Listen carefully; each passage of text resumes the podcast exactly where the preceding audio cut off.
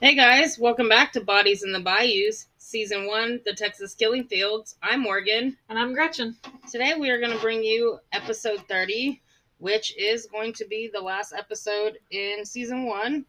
Um, and we are going to bring you into the murky waters. So, the first case that we're going to talk about is, again, one of those cases where we just have so little information. But uh, Amanda Nicole Kellum was a young 27 year old mother. Um, she had one daughter. She lived in La Marque, Texas. And she was born November 6th of 1979 in Texas City. Spent pretty much her life in the Galveston area. Uh, she was a loving mother, a daughter, a sister, a friend. Um, so she's got a large extended family in this area that she was incredibly close to and that still misses her. So on November 10th, 2006, a fisherman found a body, the body of Amanda Nicole Kellum, lying face down in the marshy area near the eastern edge of Omega Bay, just north of the neighborhood bearing the same name, near I 45 and um, 146 road. It's uh, near the town of La Marque. She had been beaten and stabbed to death with a t shirt wrapped around her neck, and so she had also been strangled. When law enforcement identified her, it was very quickly known that they were familiar with her. Um, the unfortunate thing is, this is a young woman who had some drug offenses, um, some charges with prostitution. She was known to live in Galveston, La Marque, and Texas City. Um, and what they did release, and still today about all that we know, is um, that her cause of death was a combination of of the strangling and the stabbing. Um, but that she had been dead only a few hours before she was discovered. Mm-hmm. And so, um, you know what that kind of tells me though is like within a few hours when she was discovered, it was maybe busy down there on the water that day too. It's, you know, I mean, it, somebody has something maybe. You know. Well, I don't know. You know, I mean, we're talking about November, so probably it, it really just depends. But um, but certainly it's a it's a busy area you know for those who are not familiar with this area when you're talking about this section of, of road where omega bay is you're you're really talking about all these major roads coming together you know you're talking about 146 and 45 meeting uh, six down there so you're you can head into so many directions um, you can head along the coast te- toward texas city La Marque uh, Kemah. You can head up to Houston, um, get on the I 45 and head up to Houston. You can head into Galveston. And you also have six, which is a major highway there um, into Santa Fe. So it's a busy, busy area. Um, also you have two small i guess they're small towns or small communities which is bayou vista and, Omega, and omega bay where this is a, a boating fishing you know they're all on these canals that that lead to the galveston bay so you're right there by tiki island so yeah it's a busy busy area um, depending on that time of, of day you have a lot of traffic mm-hmm. because the plants are all right down in there too mm-hmm. so um, yeah, but, but, it's easy to get away from there too. Yeah, so. that's that's the thing. I mean, mm-hmm. that is it's so easy to to be anywhere. Um so so little is is released about this, you know. Um really the family is is the one who is kind of put the pleas out there for any information on this case.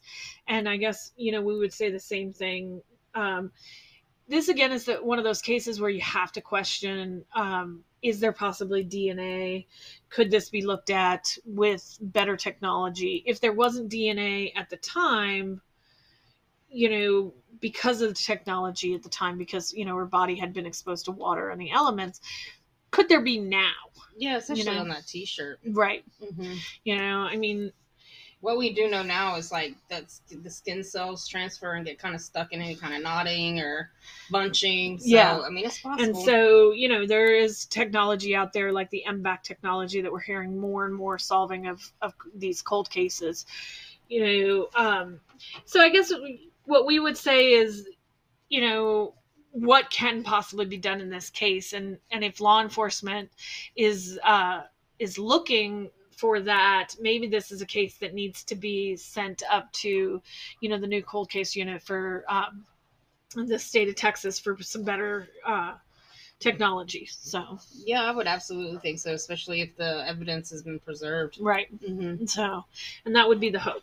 So, we would hope that someday, you know, there are some answers for this family because, you know, Amanda certainly deserves to have those answers. This is whatever her life was, nobody deserves this. hmm And, you know, she has a young child out there too who deserves to have known what happened to her mother. Absolutely.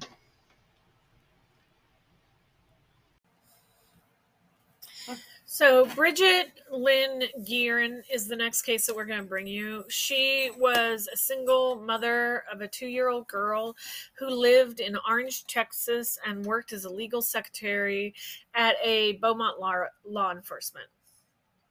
On July 14th, 2007, she and her daughter were invited to spend the weekend with four couples and their children at a rented house on Crystal Beach on Monkhouse Road. This is a part of the Bolivar Peninsula. This is a stretch of beach known as a zoo, as the zoo, because it's a stretch of rental homes basically. And these rental homes are known to sometimes have loud late night parties. They're known for problems, sometimes some underage drinking, some minor non-violent incidences. It's um It must be rowdy, maybe. yeah, it's a little it's rowdy. There might be some drinking and driving on the beach, but not like bad neighborhood or anything like that. It's not a violent part of the beach. It's not known for um that. It's just known kind of be a place to rent some houses, have some fun, have some late night partying. Um so the group decided that they wanted to take a late night uh, ride on the beach around midnight. And um, if you're not familiar exactly with uh, Crystal Beach and the Bolivar Peninsula, this is a stretch of beach kind of connected to the mainland, so you can drive um, from the mainland out onto the Bolivar Peninsula. But the um, way that a lot of people get there is actually through the ferry system off of Galveston Island hmm um, and it's also an area that it's kind of um, known to um, you're able to drive along the beach kind of be out there hanging out at night and um, not as regulated and strict as as some beaches are. So so they decided to go out for this late night beach ride and witnesses claim that bridgette um, her daughter had uh, was asleep probably with some other kids. There was uh, adult friend who was staying at the house and kind of watching after the kids um, and she was just going to go out and hang out with the friends for the night. She was wearing a red halter top and jean shorts. They said they heard the door open and then close and then they heard the metal date, gate close. Her friend stated that um, they followed her outside about 90 seconds later and she was gone. They searched and searched for several hours, um, but they no to no avail. They couldn't find her, and so they called law enforcement. By the time they called law enforcement, law enforcement already had a call from campers. oh, excuse me. So the call had come in about an hour before that. It, about 100 yards away from the beach house where she was staying, campers had found the body of a young woman that had been brutally raped, beaten, and strangled. It was believed that she had fought very hard for her life. In an autopsy, it was determined that she had been beaten with a blunt object. Um, so this kind of, you know, gets to me a little bit because so uh, supposedly the friends follow her out about 90 seconds later and kind of begin the search for Bridgette. And she's found about 100 yards down the beach. Right. but not by them. not by them, Right. By other people. Um, it just seems like I'm not. I'm not trying to say that they had anything to do with it, but I'm just wondering about how good was this search. You know, if my friend, if we were staying at a beach house and my friend kind of wandered off, I'm I, maybe I'm not gonna raise the alarm that much either. You know, maybe you're just kind of figuring, oh, she wanted to, you know, walk down to the beach, put her feet in the water. You know, I don't know I mean, I don't think in let's say ninety seconds, and even if we exaggerate to five minutes, I don't think in that short a period of time you're gonna start panicking like they're missing. Right. I'm wondering know? whether or not, you know, they kind of searched for her a little bit and was like, oh, maybe she decided not to come. And they went ahead and went off on the on the ride. Because to me, this is strange. Mm-hmm. You know, this whole idea that they do this search up and down the beach for two hours, and yet they don't stumble across these campers who are a hundred yards down the beach. It Yeah. just, you know, or anything. You know, I don't know. Unless unless they had like, I mean, the benefit of the doubt you can maybe say in there is if they were going on this ride and they're like, oh, let's go down to this pier, and it's in the opposite direction of the campers, then maybe they look toward where they were planning to Right. go. Maybe You know, I'm just they don't hear you calling for your friend though. right. I just put a, a little bit of of question mark on how how big of of search this was. Mm-hmm. You know, I'm thinking several hours later, then it became more concerning. You know, at that point in time, you maybe are thinking, okay, well, she wandered off to put her feet in the water, but now we can't find her. Mhm. So she's unfamiliar with this area. Did she possibly get lost? You know, so I can now see raising the alarm. But it just seems to me if they raise the alarm in that very 90 seconds after she's gone, it seems st- strange that you don't stumble across her. Yeah. Um, so, but police are very active in this investigation from the moment it starts. The very next day, um, they bring bloodhounds out to the beach in order to locate any evidence. They get the sheriff's mounted posse out there, and Texas EquuSearch is out there combing the beach in the dunes to try to find any evidence out there. They send out flyers to, they give out flyers to all the visitors um, in the area and the campers, asking for photographs of any photographs that were taken on the beach that weekend. Mm-hmm. And I'm thinking that with this, they're coming through any of these try- photographs and trying to find anything that looked out of place. Plus, you know, just just trying to locate anybody who shouldn't have been there. Maybe Right. a few weeks after her death, Galveston County Police Department. Galveston County Sheriff's Department gives a press conference where they stated they believed that this was a random act as they had cleared all suspects known to the victim. And they also stated they needed the public's help in order to handle this as there was zip no leads. So my guess is when they're saying this, they're definitely clearing anybody who was in the house Right. um and and also you know she she has the father of this child. She's raising the child kind of on her own. So i mean obviously the, race, relationship may or may not have dissolved at that point in time. Um and so he's he's in the clear at that point. It wasn't till six years later in 2013 that some movement on this case happened. Police announced that young kids out for the night at a bonfire reported seeing Bridgette, hearing a scream, and then seeing a black SUV speeding down the beach away from where they were. About 30 minutes later, the same vehicle um, was seen speeding in the opposite direction, speeding back in the opposite direction. Right. So, and this is the direction from where she's eventually located. so the SUV um, is kind of something that comes out that's new in the case. Police also state at that point in time that they believe that she was killed in the SUV or killed near where she was found. So, I guess a couple things there is like it's not alarming to me that they'd see, you know, maybe the SUV going one direction then having to double back because there's not an outlet, uh-huh. you know, and that easily could be a few hundred yards, right. you know. Um, but it seemed to happen pretty quickly, right? Like Yes. from the time that she goes missing and then to them finding her body because you know the other camp, the other visitors found it before they even reported it. Right. So this is a very brutal attack that happens very quickly. Mm-hmm. So she's on the beach there, somehow comes across these people in this SUV and and then is is abducted and taken a little bit farther down the beach. Not very far down the beach. Um certainly, you know, if you had done a full on out search, not not too far down there where the search party couldn't have possibly come across them, which may be why they fled so quickly is maybe they started to hear or see people out searching or looking for her Mm-hmm. you know um A couple of things though, it is it is kind of odd that you know her friends don't seem to have any interaction with the people that found her. Right You know, which wouldn't you think if you see them down there, wouldn't you be like, hey, have you seen so and so?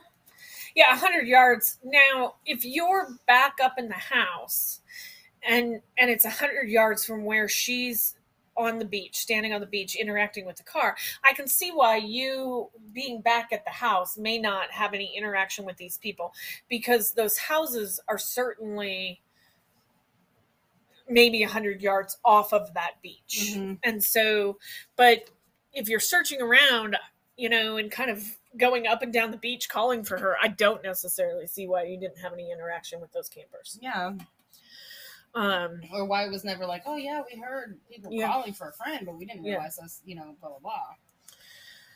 Um, they also announced at that same time that they have a person of interest in this case, a man who was in prison on an unrelated charge. They state that he was from the area. He's in his 20s. So this is 2013. He's in his 20s. And they also stated that there were three other suspects in the case. Mm-hmm. So obviously, police have put together that it would have been incredibly difficult to abduct her being the only person driving the vehicle. Right. And so not impossible because we have seen that in other cases, but would have been difficult um, to do that. And so, and then police also indicate that there is a great deal of for, forensic evidence that had been collected. Much of this was due to the fact that Bridgette had fought so hard. Police talk about how they have spent years trying to locate dozens of people that had been on the beach that evening, but due to Hurricane Ike, many of these people had been scattered. Um, I think you know it's difficult to say that that's during Hurricane Ike, you know, as It's a, A lot of- nomadic area. Yeah, you know? I mean- people are coming and going. They're selling their properties. There's Right. new renters. Um, I mean, and a lot of that will be by the week. I mean, yeah, and I mean, or even just by the weekend, Yeah. possibly. But I mean, I don't think that there would be. There's not a huge amount of people down there that in in those beach houses that are year round residents.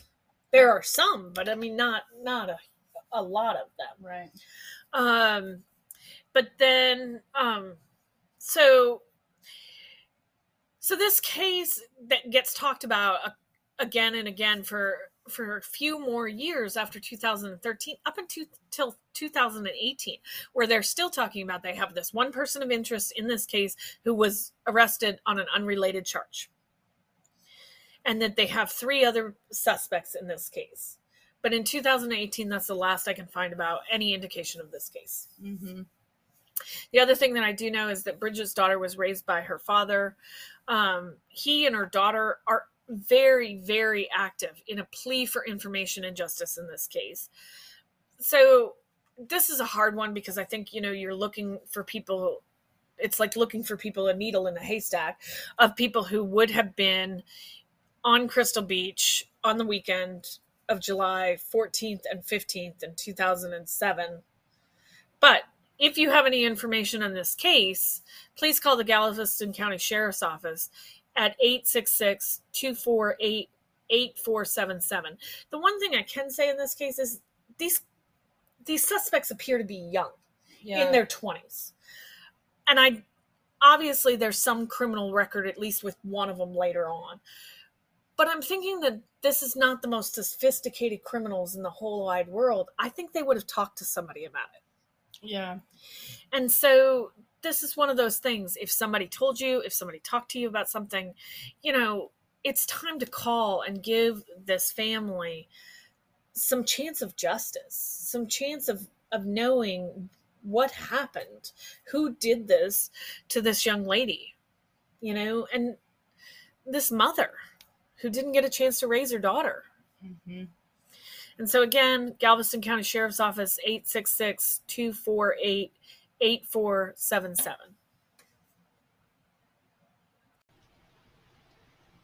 Okay, so we're going to talk about another Galveston County case.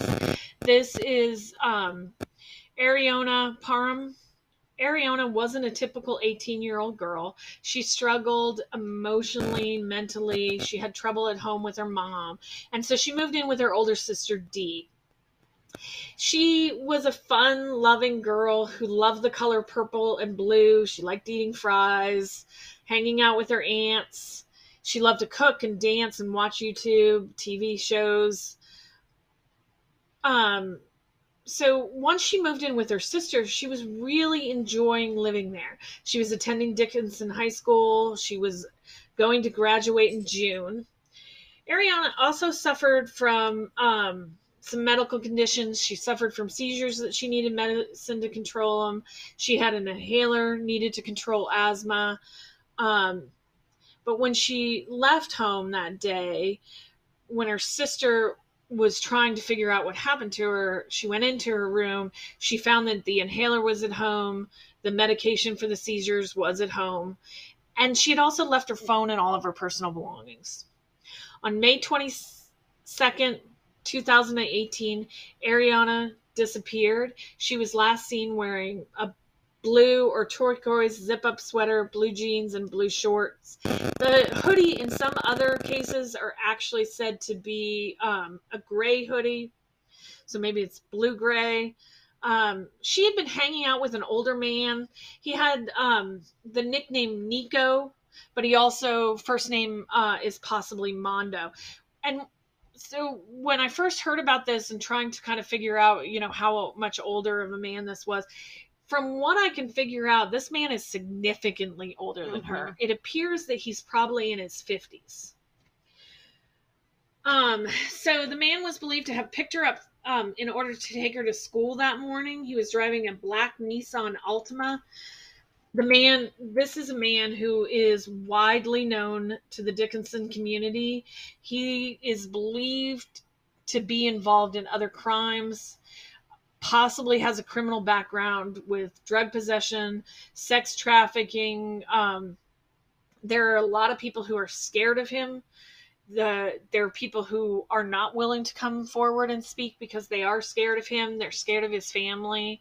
They say that he's responsible for other rapes and other crimes, and that he's possibly tied to other missing girls when I tried to track down any information about that, him being tied or being mentioned in other missing girls cases, I really cannot find anything. So I'm not real sure where exactly that source comes from, but I can't find any other mention of him. Mm-hmm.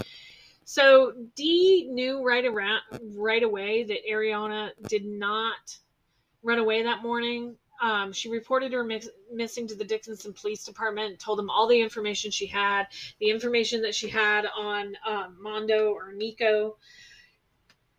And according to the family, they really feel like that they brushed her off, you know, um, that it was kind of treated like one of those runaway cases, which is really unfortunate because I do feel like there are a lot of indications here that this girl didn't run away. Right. Um, you know, one of those biggest indications here is we're talking May and she's graduating in June Mm-hmm. and the end of May. So she really had that graduation to Yeah, look forward to. to look forward to. And even though there's little bits of trouble in the family with her mother and, and different things going on there, she has a connection to her family unit as a whole. Not just her sister, but she's involved with the aunts and, you know, other family members. She's got friends and cousins in that area. So she's got a connection there.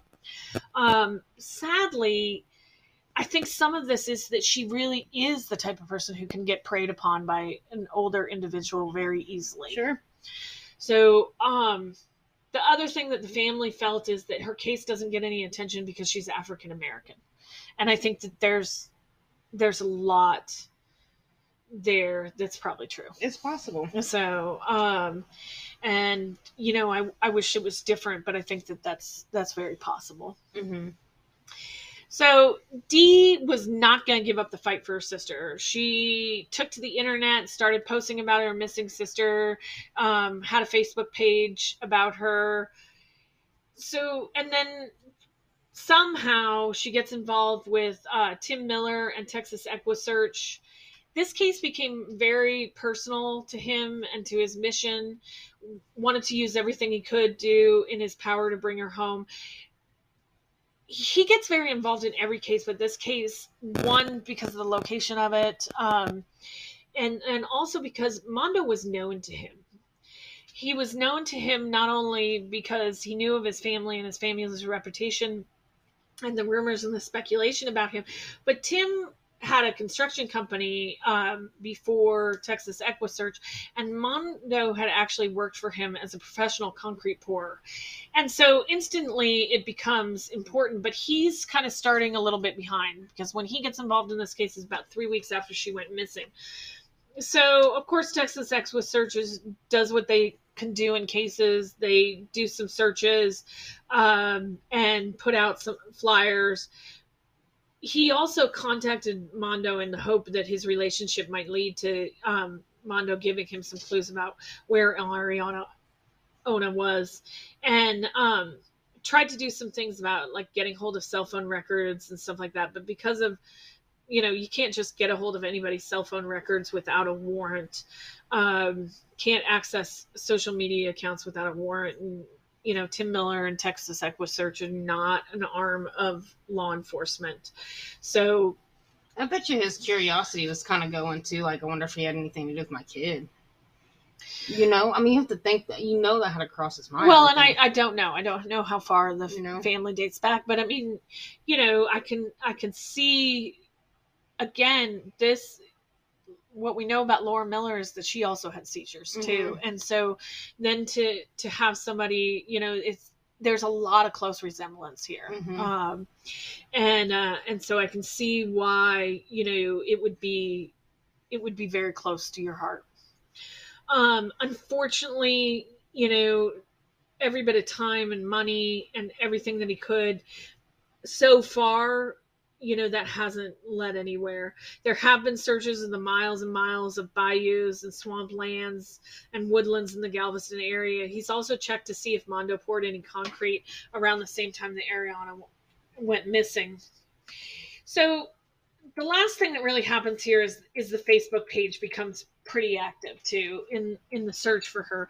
Um and uh there are a lot of people who went out and really paid very close attention to Mondo, what he was doing, who he was interacting with, in order to try to find out if they could find any any information for this family, and also in an effort to possibly protect any other young women's women who would get involved in this. So there are pictures of him shopping at Walmart. There are pictures of him, you know, talking to people that were posted on the Facebook page. And due to the community focus on him, he actually up and moved to New Braunfels, mm-hmm. Texas. Um, and so his family's still in the area. Um, I think that, you know, people still do try to keep an eye out on his family to see if there's any information that would come out. Um, sadly, there's really, from what we can see, you know, not any movement on this case. Mm-hmm. And I know that people have fear of coming forward and talking about what you know in these cases. But I would hope that maybe a plea of giving the family some answers about what happened to their child, that if you did know anything, you could come forward. So if if you know something and you're afraid of what could happen, then possibly call Texas Texas EquuSearch, talk to somebody there and give them the information. Texas EquuSearch is not law enforcement. Right. So that number is 281 309 9500. But again, calling the Dixon, Dickinson Police Department and asking and talking to a detective about what you know in this case it would be vital too. So 281 337 7335. If there's any chance of bringing her home or bringing the family some answers, it's time. You know, the fear that we have sometimes of what could ha- possibly happen to us by doing that needs to be overrun by the doing what is right. Mm-hmm. And Absolutely. so in this case, I'm asking if you know anything, please pick up the phone and call somebody and tell them what you know. Because the littlest thing can finally solve this Absolutely. case. You know, and let's let's bring her home. You know, her sister, her family, her aunt, everybody is waiting for her. So And I mean, it'd be nice if that could happen because, you know, it's it's not like thirty years ago. I mean, Mhm. this you're talking just a few years ago that this has happened, so it's fresh on people's minds. Right. Yeah, there's answers in this in this community. So let's see what we can do about possibly, you know, giving them some. So thank you. Let's um get out there and get some answers for this family. All right, guys, and with these last three cases, that is going to bring us to the very end of our first season. Um, it's definitely been a learning experience, and Yeah. we do appreciate everybody hanging in there with us and continue to follow the cases. And hopefully, you'll uh, be just as excited about season two as we are. Right. So we are bringing you um, season two, which is going to stay in the same area. So that is going to be the Candyman, and uh, we'll uh, we'll be releasing that shortly. And again, with all of these cases that we brought you, if you have any information, please reach out.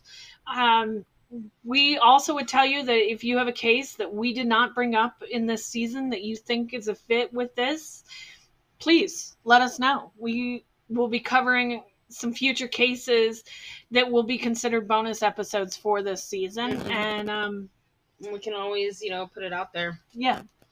So thank you. Thank you, guys.